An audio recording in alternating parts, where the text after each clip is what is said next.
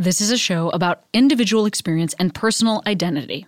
There may be times when folks use identifying words or phrases that don't feel right to you. That's part of what we're exploring here. Please listen with an open heart, and as always, I welcome your polite, engaged feedback, and I encourage you to continue the conversation in your own life and with your own community. Welcome to Queery.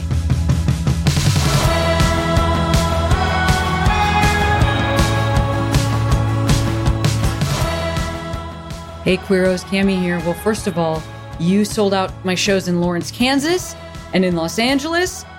I got three festival shows that are happening this summer, and those were two of them. You already sold them out. But guess what? I'm going to be in Vancouver on May 28th. That's the other one. That's the, this is your, th- there's only three. So don't screw this up and go to see my show in Vancouver. Uh, can't wait. Also, there's been some new Patreon patrons lately. I see you please go to patreon.com slash heyqueers if you want to support the show. We so appreciate it. Shout out to Jordan, Matt, and Sierra who make the show possible. You're my sweeties. Now, today on the show, State Representative Renitta Shannon from Georgia. She's running for lieutenant governor. We had an awesome chat. I really, really like this person. Um, please enjoy and uh, let's go.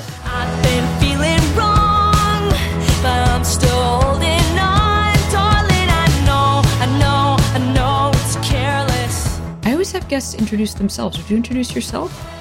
Sure. I'm State Representative Renitta Shannon. I am serving um, in the Georgia House of Representatives, and I represent Decatur, which is East Atlanta for folks that don't know where Decatur is. I've been to Decatur.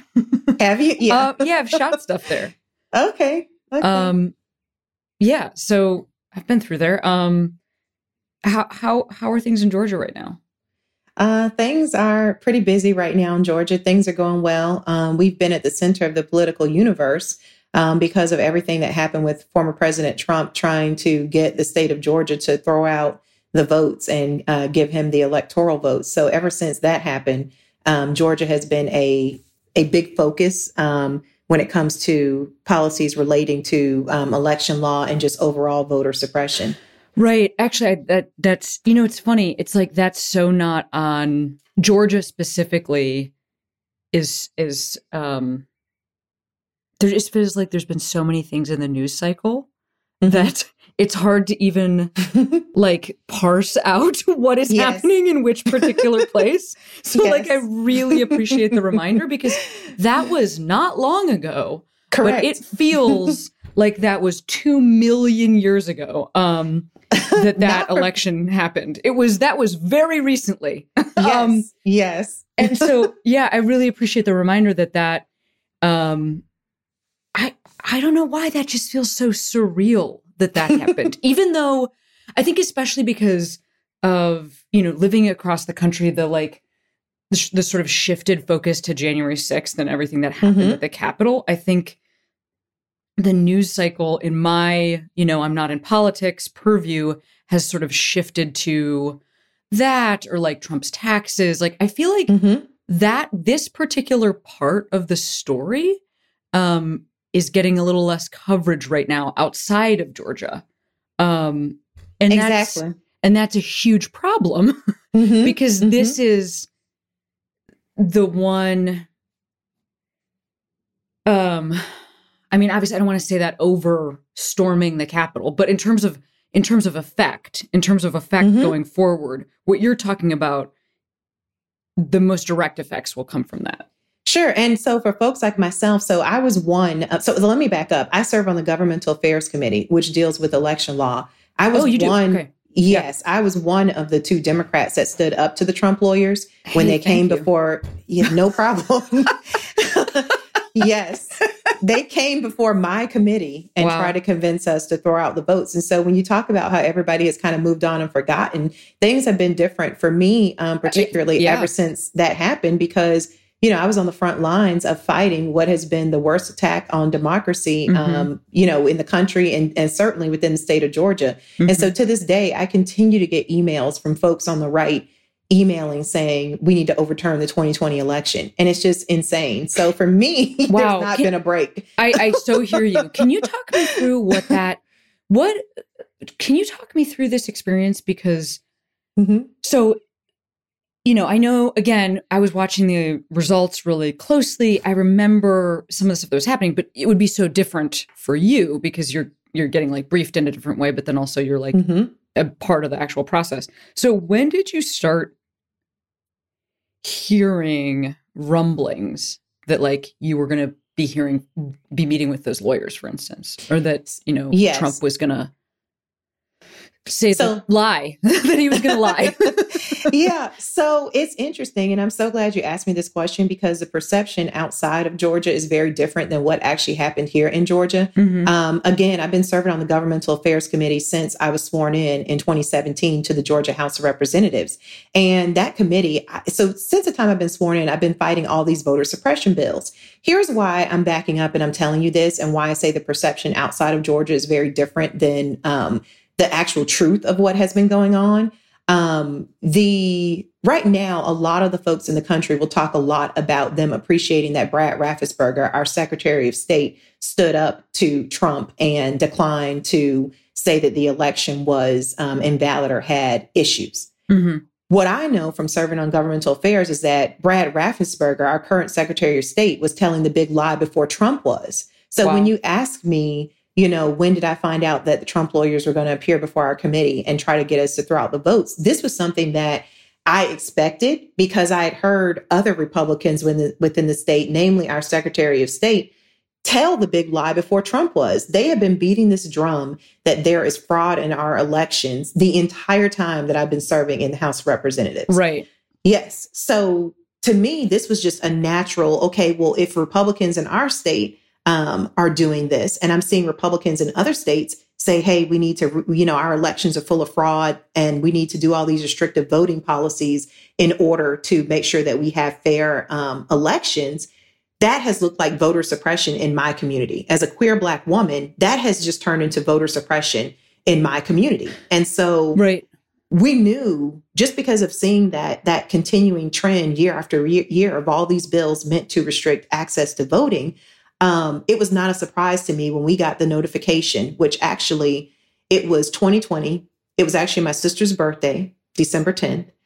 And we had found out the week before that the Trump lawyers wanted to appear before our committee and they wanted to testify and discuss about the election. And the Secretary of State had also um, come on to our committee meeting to say that they wanted to discuss election integrity, which sounds like a good thing, but it's not. Well, I want to I want to stop here for a second because um again, you know, this is like a layperson coming in. Mm-hmm. I'm I, what what specifically what specifically was presented?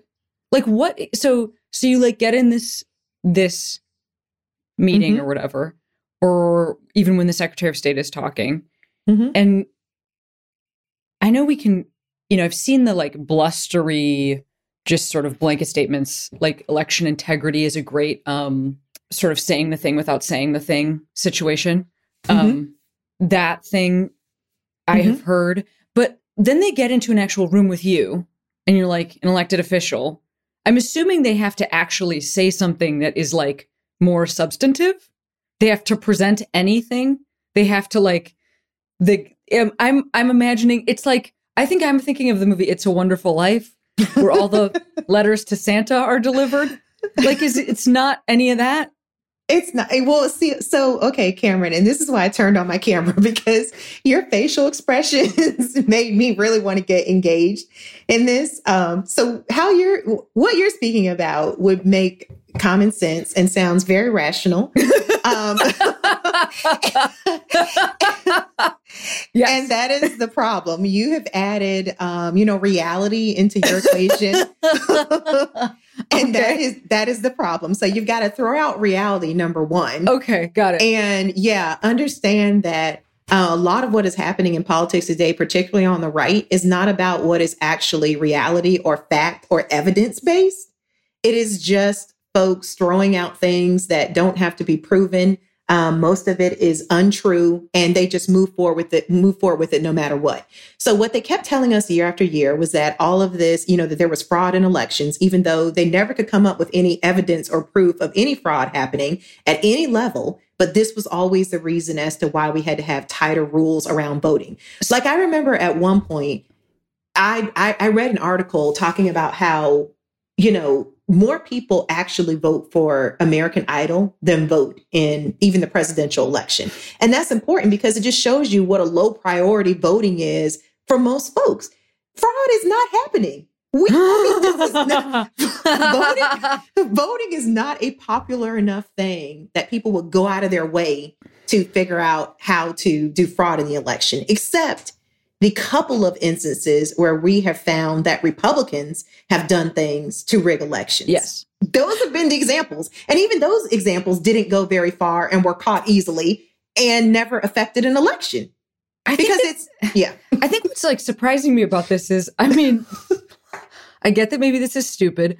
I just thought there was something else happening behind closed doors. So, like, I understand that it's like the whole point of it is like you give a speech so that someone can film it so that it can mm-hmm. be like a sound bite so that it can go on Fox News or so that it can go mm-hmm. on social media or whatever. And so then it's almost that thing where, and I'm like so tired, I can't remember what this is called, but it's like where the evidence is just the fact that you said it to begin with. Like it's like a snake eating its tail situation where if like, yes, you know, then, then like Trump is quoting the Secretary of State who's like quoting himself, mm-hmm. you know, like just on yes. and on. And it's, uh, no, Cameron, uh, you're you're not that tired. You got it. That's exactly what it is. They There's are, nothing more than that. There's yes, there's nothing more than that. There's nothing behind it. There's no evidence, and it's really. Just, I, I, knew there was no evidence, but right. I guess I thought maybe they come in and they like fake something. That's what I thought. I didn't think that there was like evidence anywhere. I think I mm-hmm. thought it like for instance, like I, I think I'm, I'm, thinking of the legal system where where mm-hmm. even if like like the you know the it's so clear that the murder right. was perpetrated the mm-hmm. they still deserve a defense right like that's right I'm, so i'm thinking right. about that where it's like defenses are mounted or you know i'm thinking of i'm thinking about a different system i didn't realize there's nothing else going no on. and i'm glad you brought up the legal system because that is what has actually been help help that's what's been helpful in separating um, fact from fiction right and so it's a few things number one in politics um, people are free to make statements that don't have to be backed up with evidence. In fact, the evidence can show to the contrary of what an elected official is saying, right. and it's okay. It's not like being in court where you can be convicted of perjury. But since you brought up the legal system, I'm glad you did because that has been the thing in this entire equation of the attack on democracy where we have had some type of saving grace. And it has been that when these folks have, the Trump lawyers have gone to endless courts, whether it be in Georgia whether it be at the federal level.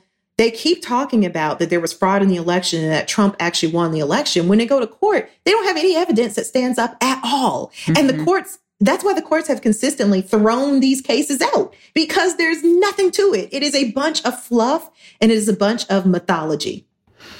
Right. Then the thing, and this goes back to what you were saying earlier, the thing that is the stub, the substance of it is that, you know, saying all this and then like passing laws or mm-hmm. restrictions, mm-hmm. it does achieve the desired effect. It does. Which is, um, I mean, maybe you can talk to me about exactly, like, this is just general understanding. It's like, yes, fewer black and brown folks are going to be able to vote. It's going to, it's like because of ID restrictions, because mm-hmm. of polling sites being moved out of neighborhoods, mm-hmm. um, because of restriction on the hours that polling sites are open and the types of jobs folks in that particular community might work. They can't get out of work during that time. You know, these are like the, again, it's like real distant from what your knowledge is. That's kind of what I, my understanding is of what folks are trying to do. Is there something else I'm missing? That no you're not and let's talk about some of the examples of the yeah. effect that these uh, restrictions have on our community so since this is a podcast about the lgbtq community let's talk about what it looks like in our community Great. so some of the things that we saw in the last bill that came through the legislature or the bill that came through the legislature that made national news sb 202 which is a voter restriction bill on steroids Um, that bill did a few things that directly target our community. Number one, it required you to have a state picture ID in order to be able to vote. So if you think right. about that from the perspective of a trans yes. individual, it's really difficult um, because of other laws that are on the books that will not allow you to change your ID to how you actually present right. in life and how you go through life. There are still a lot of states, yes. What's happening in Georgia on that? Is in Georgia, can you change your ID?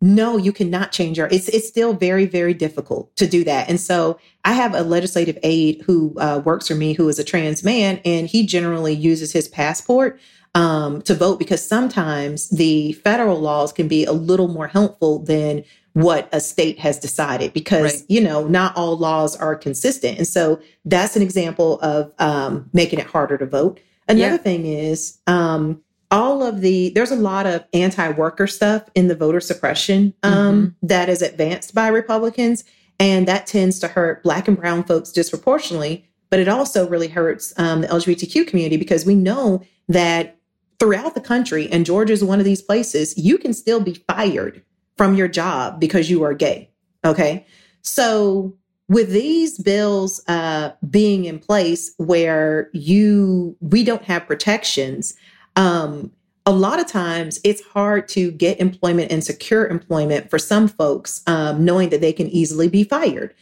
just for being gay. And so if we are making laws that say, okay, well, between you can only vote a- around these certain um, hours and we're going to restrict the amount of time that folks have to vote and we're going to restrict early voting and we're going to restrict the use of drop boxes and we're going to re- we're just going to make it very very difficult to vote yes.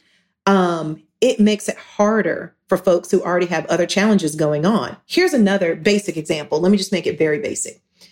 The bill also sets, it has a new provision in it that says if you need to vote with a provisional ballot, which is typically what happens when, let's say you live in a state where you have to vote at a specific precinct. You can't just go anywhere in the county that you live, but you have a specific precinct okay. that you have to vote at. If you move that means you likely will have to vote at a different precinct than what you formed, what you previously voted at. Okay. So because we know that workers, the lower amount of money that you make, it keeps folks moving, um, having to move, chasing affordable rent. It means that you are more likely to have to move.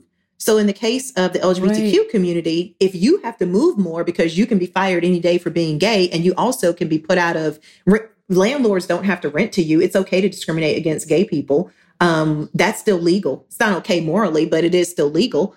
Um, those types of things. If, if, if you're in a situation where you are having to move, whether it's because you lost your job or because your landlord doesn't want to rent to a gay couple or gay person, then you trying to vote, it's going to be very, very difficult because right. if you have, you're moving more than folks who are not a part of the LGBTQ community and folks who are making higher wages. So what that sets up is it's a very confusing system as to figuring out which precinct you should be voting at. And if you don't get it right, bills like SB 202 say that your vote can literally be, be, thrown in the trash. Tossed in the trash. I mean, that's yes. wild. I'm so, I'm so, um, you know, mm-hmm. spoiled because I previously lived in, you know, I grew up, I grew up in Chicago. Um, and I voted with an absentee ballot like almost immediately because I lived in Boston when I could first vote, but I but my permanent address was in Illinois. And then, you know, as a Californian for now the last decade, I abs I like do a mail-in ballot even when I'm home because my work schedule is so in flux that like I just do it that way. It's like it just then it's just always going to be possible. Mm-hmm. Um, and so, yeah, I'm the exact person that is having the opposite slash like ease of use that we could all be having experience. I've I've had it pretty much the whole time I could vote. Um, and I'm sure, and it's I'm so I so I know how mm-hmm. easy the system can be if folks are at all motivated to make it easy which and so the point that you just brought up it is a lot easier for a trans person to vote absentee mm-hmm. than it mm-hmm. in person because in mm-hmm. person someone's looking at your id and if your id doesn't match how you're presenting yeah. it's going to come down to whether or not the poll worker believes you mm-hmm. and, and, and wants you to vote. Like it, it, there's yes. going to be a challenge. Right. So a lot of trans folks will vote absentee because it is a way to make sure that your dignity is not harmed in just trying to vote, just trying to exercise your right to vote.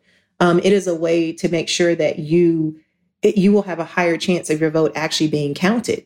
And they are Republicans are systematically going after absentee um, voting, and they're doing that right. because that during the pandemic, Black, Brown, LGBTQ voters showed up in massive numbers through absentee voting because they did not want to get COVID. And that was what, you know, won the election. And so this is what I tell folks basically, on the right, this is what is happening. Black and brown folks showed up to make sure that a committed white supremacist would not be reelected as president. And because we had such an impact on that vote, now Republicans are making it their business to make sure that Black and brown folks will never have that power ever again. Mm-hmm. It's just as simple as that. And also ha- has always been the case as the vote was was one was and, it shouldn't even that's not like the that shouldn't even be the right verb. You know, as as more folks had the ability to like this is there's never been a time this hasn't been true. I guess what I'm mm-hmm. trying to say. It's just like, like, right mm-hmm. now it's uh it's just so openly there's this like new narrative of this mm-hmm. stolen election that just supports behavior that's been there the whole time. So it's just it's just the new version of the same shit. That's um, right. Yeah. Yeah. Yes. yeah. Well, I mean, this is wild that mm-hmm. that this is that you know you're so close to this.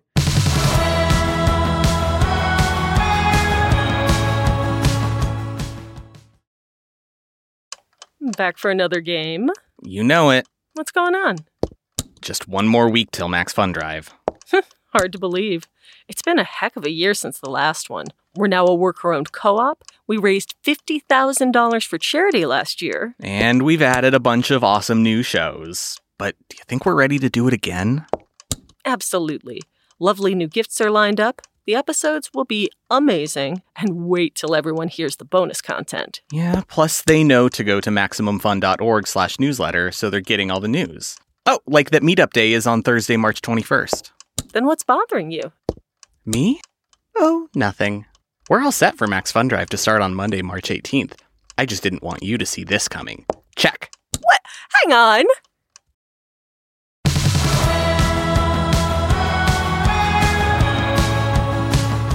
So I don't know everything about I certainly don't know everything about Georgia. I've I've shot stuff there a couple times and I've also performed there as a stand-up comic. So it's like, you know, it's when I've shot stuff there, I've lived there for like a couple weeks at a time and I like to walk around a lot or maybe, you know, try to I just really like to see a city when I am in a city. Mm-hmm. Um so I feel like even though I haven't spent so much time in Atlanta, I've like seen a lot of it for the amount of time that I've been there. I'm very curious about what like what is the major industry in Atlanta right now? Is it television and film? Or is there another thing? Television and film has been a big boom to the Georgia economy. So it's not just the metro area, it's not just Atlanta. Um, there are right. lots of shows that film in South so, Georgia. Yes. Yes. Mm-hmm. Yes. Like The Walking Dead. Yes. And others. And so, like recently, I'll just mention this because, you know, it's people are paying attention to this now and it's one of the shows I watch, but Ozarks filmed in Atlanta. So, or in Georgia. So, um, yeah. So, yeah, a lot of been, stuff is shooting. Yes. Yes. Mm-hmm. Thanks for that. Yes. Georgia yeah. at large. Yes. And one of the things that conservatives frequently complain about um, is that they don't like all of the all of this new entertainment um, sort of industry coming exact, to Georgia because yeah. it's changing the culture of Georgia. Right. So, what, what which goes back that? to voting.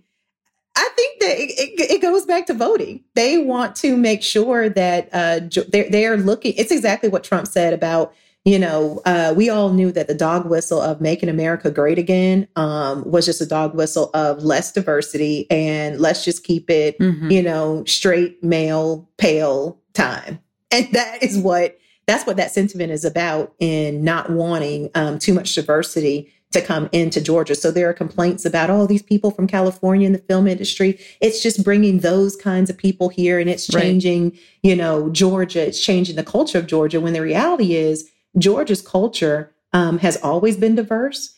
And a lot of folks will look at Georgia and say, oh my gosh, you know, look at what happened. They were able to, you know, go blue in the 2020 election and with the US Senate seats. But the reality is, folks have been here. Uh-huh. Um, people have been doing community organizing like myself. And so we have been here trying to make our voices heard. This did not happen overnight. We have been here. We will not be leaving here, and our vo- we will continue to make sure that our vo- voices are heard. Yeah, I mean, I think that's also. I guess I also wonder when somebody would say that, like, what Georgia are are they even talking about? Because, like, are they talking about white Georgia? If they're saying yes. Is that what they're yes. talking about? Yes, because they are. yo, I'm just gonna say, I, I, I have yet to really find white Georgia. I'm sure it's right. there, right? But I feel like, um, I feel like I haven't. I haven't. Look, I get that like localized money and localized power can misrepresent because that's what's so funny. It's like you know a person who has a huge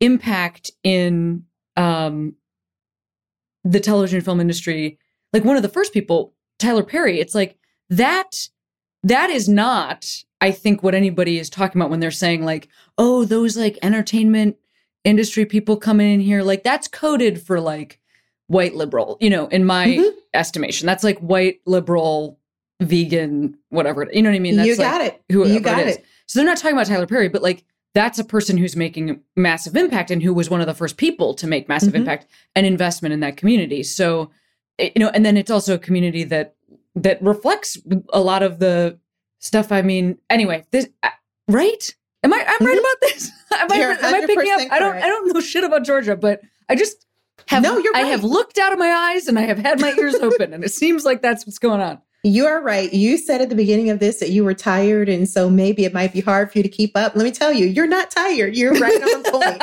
So,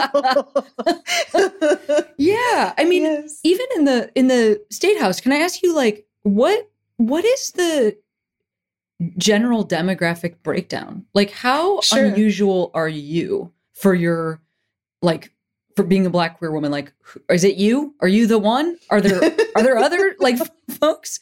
That that are so when I came so uh close when I came in in 2017 I think there were 5 openly LGBTQ folks serving at the state level and none mm-hmm. so we were all in the House of Representatives mm-hmm. and there was none in the Senate. Mm-hmm. As of the last 2 years I think that the numbers have grown to maybe about 7 and we have one senator who is a um, black lesbian woman. And like so, numbers wise in that state house, oh like, yeah, sure. How many so, people is that? Yeah, so in the House Representatives where I serve, we've got 180 people. Wow, and so yeah. only so about tiny. five of us yeah. are right LGBTQ, mm-hmm. and then in the Senate, um, they've got 53, and so you've got one gay person over there, and mm-hmm. so.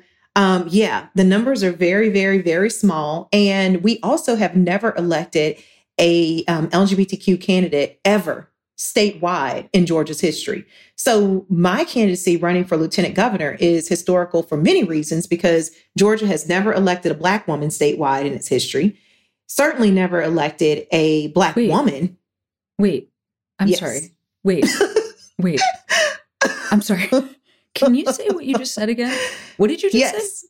Georgia has never elected a black woman statewide in its history for any office. For any yes. office. That's correct. So all of the constitutional officers, think about governor, lieutenant governor, which I'm running for, secretary of state, agriculture commissioner, insurance commissioner, attorney general. We have almost exclusively had nothing but white straight men in those what, positions. Do, do, you know? I mean, you probably just know this. I mean, otherwise, like, what is the demo, demographic wise in Georgia? Can you can you can you yes. give me the, the black people? With the new uh, census that just came out um, last year, we added almost a million more Georgians, and it was almost all uh, Black and Brown. But even before the census, Black people were about 30% of the Georgia population. So that makes my point earlier. We have been here and mm-hmm. we have been trying to get our voices out. Um, it is just the case that finally we're able to have some breakthroughs. So that's just looking at Black representation.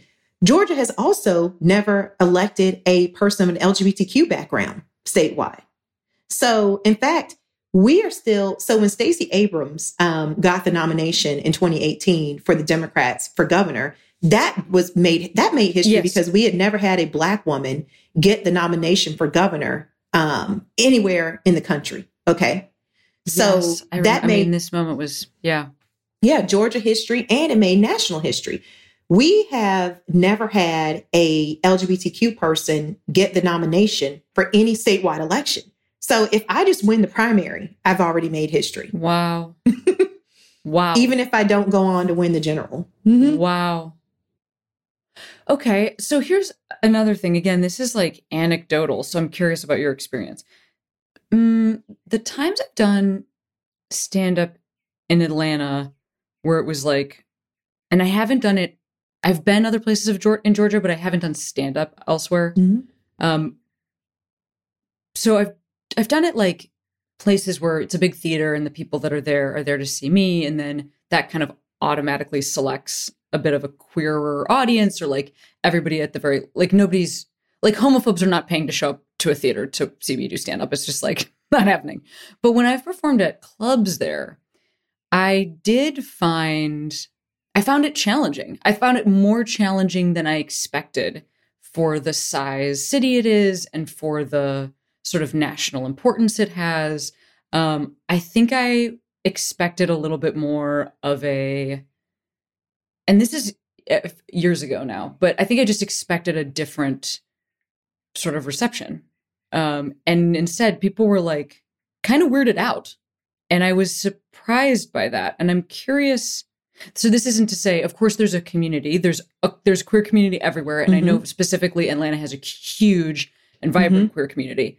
But I'm talking about outside of that, like the sort of general atmosphere. Um, could you speak to that a little bit? And because it does matter a lot also in what you're talking mm-hmm. about for yourself. Yeah, I think because we have seen so much homophobia um, across the state, whether it be in elected leaders who are allowed to stay, um, even after making ridiculous statements, and I'll talk about that in just a second. Um, seeing the level of fight that it takes just to make sure that you're not getting fired because you're gay make sure that you're not getting um, denied housing because you're gay and fight all of the different types of oppression that are totally legal in georgia and that no one will care if it happens to you um, i think it makes it difficult to get folks to um, proactively identify and that is why i always say openly lgbtq because we know that there have been mm-hmm. you know i'm not the first you know, to to serve the the ones who are open now, who are visible now, those of us who are openly LGBTQ serving in the state house uh, and the Senate, uh, we have not been the first, but others have you know have been there and mm-hmm. they have been afraid to identify because there was always so much oppression. So I know this sounds like it has nothing to do with nightclubs, but I'll give you an example of how this kind of does correlate to what you're asking about. I remember, I think it was my third year in the legislature. We had a representative who actually was the wife of, um, remember Tom Price, the HHS secretary from years ago? The National Health and Human Services Secretary under Trump. The name it was like in the beginning of the bell, Trump administration. Like, oh my God. The, mm-hmm. Try to even remember I know. the beginning of the Trump administration. I know. So I know. Yeah. many things happened. You want to forget it. Yeah. What, but, but it's also like, it's also like every day so many things. Yes, yes. So I'm going to remind you of one thing that happened. Please. So, yes. So Trump had uh, Tom Price, who was the um, Health and Human Services Secretary, um, uh, who in the beginning of his administration. His wife, Betty Price, who was a doctor, was serving in the Georgia House of Representatives. She literally said in the health committee that the um, epidemic of folks who are living with HIV in Georgia was so high that it is that possibly we should quarantine folks who have HIV so that the rest of the community will be protected. Wow. Something to consider, possibly quarantining folks. So when you see that somebody like that is allowed to operate and not only operate, they are your elected official, it really tamps down, you know, some folks having the courage to be loud and proud and, and live their most authentic lives and be their right. most authentic selves because you're just trying to survive. You don't right. have time for gay entertainment. I mean, no, I mean that's that's kind of what I was saying. It's like, well, but you know, the thing that I will that I will that experience of like coming out on stage and if that feels weird, usually indicates to me that this would feel weird. You know, I I'm always very focused on like and I usually say this on stage it's like I'm going to leave. You're all you all live here and like a lot of times that's that can be said with joy like if I have an opener that's a local opener and I'll be like so you get to support that person cuz like it's so nice that you're here tonight but like that's actually who you know is here forever and like they'll do local shows in town. Um but I think that can also have the other side of that can be like this real shitty like oh I I I get to mm-hmm. leave and and you know many people choose to stay places for a zillion reasons. They love it. They don't want to leave. That's where their family is. It's their history. Or they are not afforded that opportunity. There's a zillion reasons. Um, but yeah i feel like it always it sinks my heart a little bit when it's like when it's that. It, it has felt really rough there. Yeah.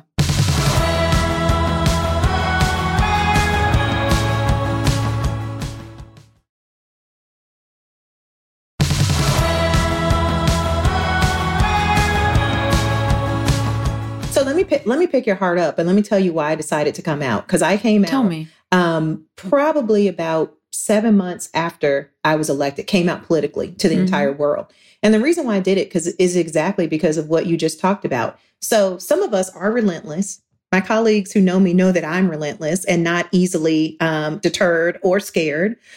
I came out because it was after, again, the beginning of the Trump administration, because so I got elected um, the same night that Trump got elected. So my entire political career has been lots of fights and lots of having to defend us.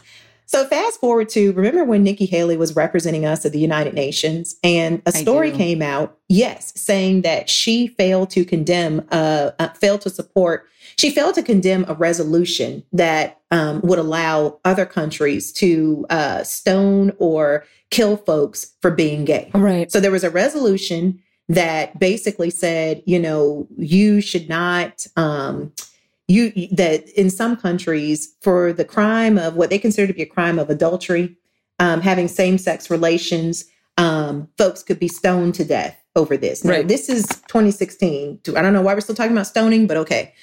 um, Nikki Haley, in representing the United States, failed to condemn that. And so I decided to come out because I really felt like we must make folks understand that, you know, gay folks are part of elected government. We are here. We're not going anywhere. And also, you don't know who is gay. So I went from you know, before I was elected, I was a community organizer and also a successful business executive.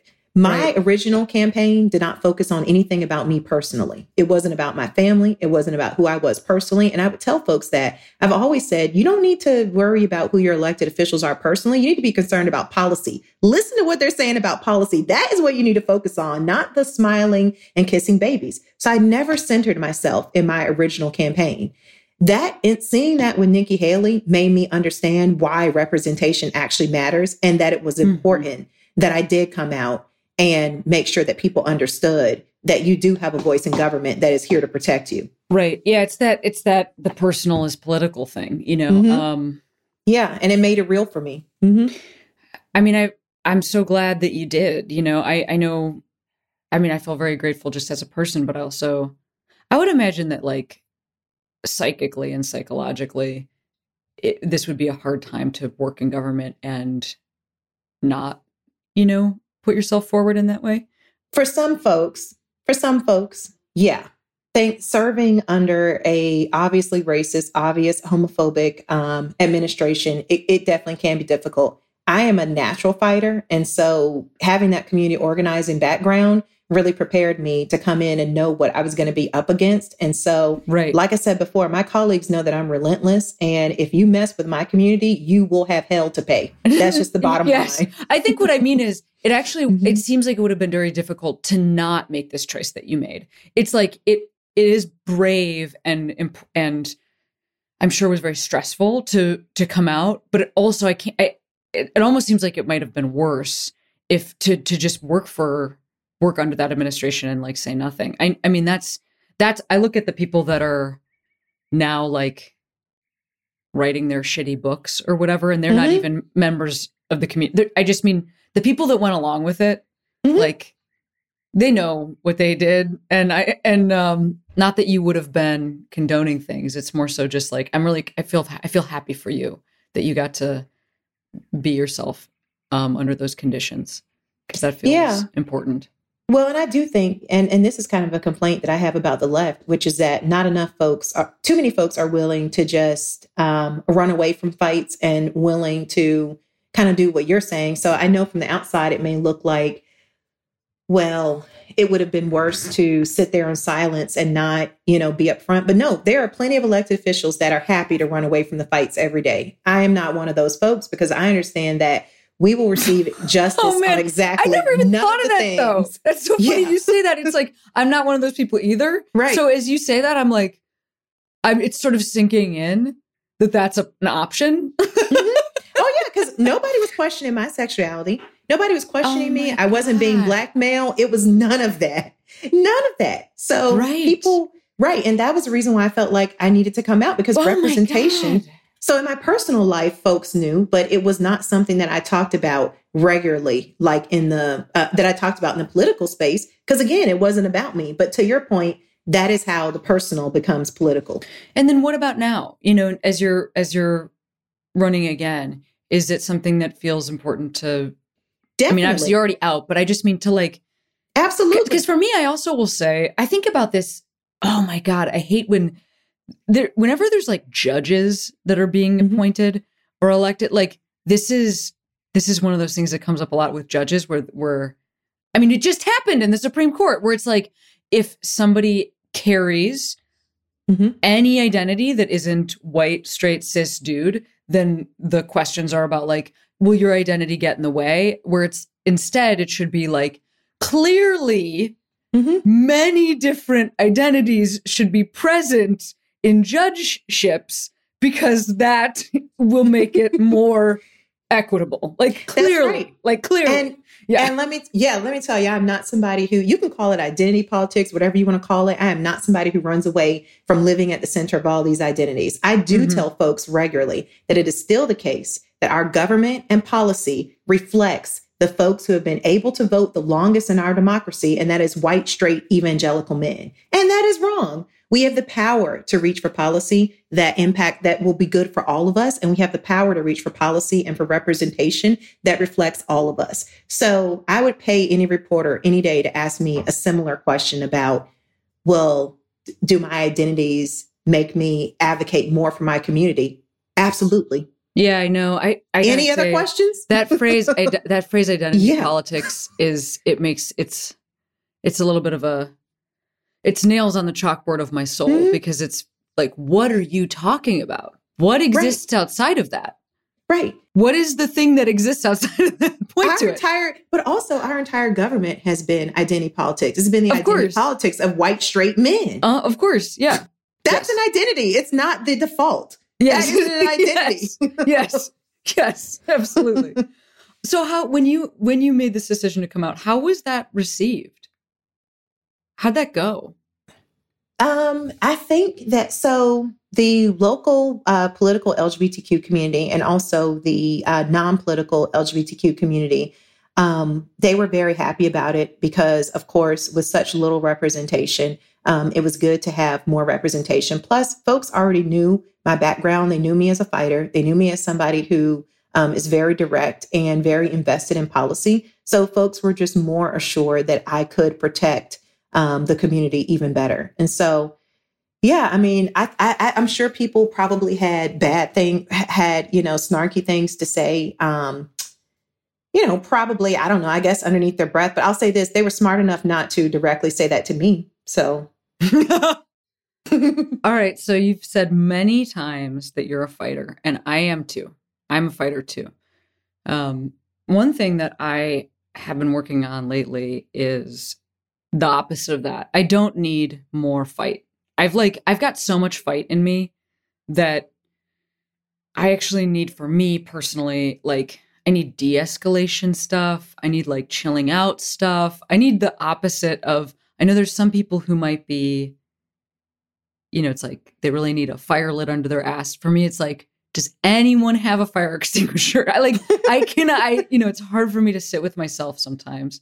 And so I, I whenever I find somebody that has this in their personality, I always want to ask like what you do to take care of yourself and to like how do you balance that? And especially with a job where it, it's so important. Like what mm-hmm. you're doing is so important. So you take somebody who already is this fighter, but then you give them a job where the fight matters that much and mm-hmm. where there's that much fight required. And I would imagine you could just ramp up to a thousand every single day if you wanted to.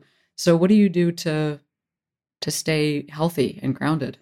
So it's a few things. Number one, um, I will say, I, and I've noticed this, it is not as personally taxing on me as I, you know, watch it become personally taxing on others because oh, I am an, I've naturally always been relentless and having that community organizing background means that I have had the experience of having to advance policy that people may not immediately accept or understand. Hence why you have to do community organizing because it's not already popular. So I do think having that background has made things um, easier for me. But you're right, it does take a toll. It is stressful and it does impact your life. So there are a few things that I do. I'm going to show you my family picture because my family has been a big part of why I do everything that I do. If you can see that's yeah. Yeah, so that's me, my mom, my sister, and my um, new little niece. Oh wow. Beautiful. And that was us just a couple of years ago. Um, so I spent a lot of family time. Mm. I also like to just do different activities. Um, I like to do crafts around the house. I also, so that was in my launch video, my, my video for um, launching for Lieutenant Governor. I was refinishing a table. I also like to take soaking baths. So I do that a lot. Mm-hmm. yeah. Wow. So, I mean, thanks yeah. for sharing all that. Okay, here's a question. Ready? Mm-hmm. And forgive me, please. Okay. What does a lieutenant governor do? No, you know what? You don't need to be forgiven for that question because literally most people do not know. so you're not in the dark. You it means you're anything. in line for the governorship, yes? It means a few things, yes. So even people who are heavily political don't know what lieutenant governor does. So lieutenant governor is uh, think about it like the federal level. You have the president and you have the vice president. Mm. What the state level, the governor is the president of the state. The lieutenant governor is like the vice president of the state. So you're second. You're, if anything happens to the governor, you're up. And that's what happened recently in New York with Governor Cuomo when he resigned. Right. And then Kathy had to step up. Right. Yep, because she was lieutenant governor. Um, so that's an example of what lieutenant governor does. But you also preside over the Senate. So oh, that's another thing. Like the vice yeah. president, as yeah, you're saying. Exactly. Got it. Exactly. Okay. And if there's a tie in the Senate, the you lieutenant vote. governor, yes, you have to vote for that. And you get to appoint the chairs of the committees, which is really important oh. because, yeah, like, so let's say, for example, and this would be a good example, we let's say democrats are able to take control of the state of georgia in these upcoming 2022 elections. We could advance a non-discrimination bill that would make it illegal to fire people because they are gay illegal to deny someone housing because they are gay. And you would want to make sure that that would go through a committee of somebody who has your same values of wanting right. to see that advance and a fighter who will make sure that the bill actually makes it through committee I would get to decide who's the chair of the committee. What so, committee would that be? What is that committee? Is that it could be. It, yeah. So th- there are a bunch of different committees on the House and the Senate side. Um, that would likely go through like a governmental affairs committee. So one that deals with the committee of gays. not a gay committee. No, it's not. Why isn't there any... one? That should be. No. Can I also ask you another question? What is That's why you're a comedian. So, a but, but many of these things that you're saying, it's like I just accept them as everything that makes like I've just heard them my whole life. But then I uh-huh. realize like I don't know what that is when you're like preside over the Senate. I'm like, yeah, yeah, yeah, preside over the Senate. But like, what does that mean? Does that mean you gavel in? Like, what does yes. it mean? What yes. does preside over the Senate mean? So you gavel in the Senate, you make sure that uh, bills are heard on the floor, you get to allow folks to speak. So you basically just run the operation. Like you of, run the meeting? The, yes, the yes, meeting yes. of the Senate? Exactly. Yes, that's what it is. Mm-hmm. What the yeah. heck? Okay. and can you, if you're running the meeting, can you like not call in someone you don't like? That's correct. You could. Uh huh. Wow. Yeah. Mm-hmm. Okay. All right. Yeah. Okay. Got it. The lieutenant governor also gets to make over a hundred different appointments. So that's why I talk a lot about oh. changing the face of government. Yeah, because so frequently, so here's a great example. Um, recently, Georgia did legalize um, the sale of medical marijuana. And in order to do that, you have to set up licenses of which businesses will be allowed to grow it, like licenses to grow it, process it, and then right. sell it. The committee that dealt with handing out licenses, um, there were appointments that the lieutenant governor got to make. So right. that committee decides who's going to get a license. That's kind of important. Yeah. Yes. Especially as we talk about like, I mean, I'm just thinking, I mean, that, that makes me go in a zillion different places thinking about like the contention that's already happening in Georgia around race and then mm-hmm. who right. goes to prison for the same thing that the other person is doing legally, mm-hmm. blah. Um, wow. Okay. What are some of the other 100 appointments? What are you appointing? It's mostly boards. Um, sometimes um, it will be recommendations for who should become a judge. Um, so I was going to ask of, if it's see yeah. that stuff is really important. Mm-hmm. I'm I know that I'm, yeah. as I'm like telling you, but like yeah, you can change the face of government just through appointments. Mm-hmm. So then we would have the case that it wouldn't just be a few of us who are openly LGBTQ serving in government. We could actually have way more. Yeah, you're going to appoint 100 gay people, right? we'll just turn it into a, well, uh, yeah. 100% of your appointments will be queer. that is so funny. Um, it's been really nice talking to you. I, I really um, am so happy that I just I like you. I'm really glad you're doing this job. This is great. Thank you. Yeah. I appreciate it. Yeah. Um and for folks that are listening that would like to support you in some way, how can they support you? Yes, so we have our primary election coming up um, May 24th, which is, you know, less than 10 days away. And um, there are nine people in this race. Uh, of course, I'm the only um, openly LGBTQ person in this race. As I said before, this would be history making. Um, they can go to renittashannon.com and make a donation and also share the campaign because the more media the campaign gets, the easier it is to fundraise. And that helps with getting out my message to voters. Because this is a broad race, there's going to be likely a runoff. Um, all the polls show that I will be in the runoff. And so I'm going to need everyone's ongoing support um, to help, you know, get the word out about the campaign. Awesome. So. Thanks, Renitta. Uh, or actually, wait, hang on. Like State Rep Shannon, right? That's what I should call you. Yeah. Renitta's fine. Yeah. um, but it's now it's, we're friends. Yeah. It's, it's um, but it's, it's been really nice to meet you. And um, I wish you. you all the best on the 24th. This has been so much fun. Thank you for having me. Yeah, my pleasure.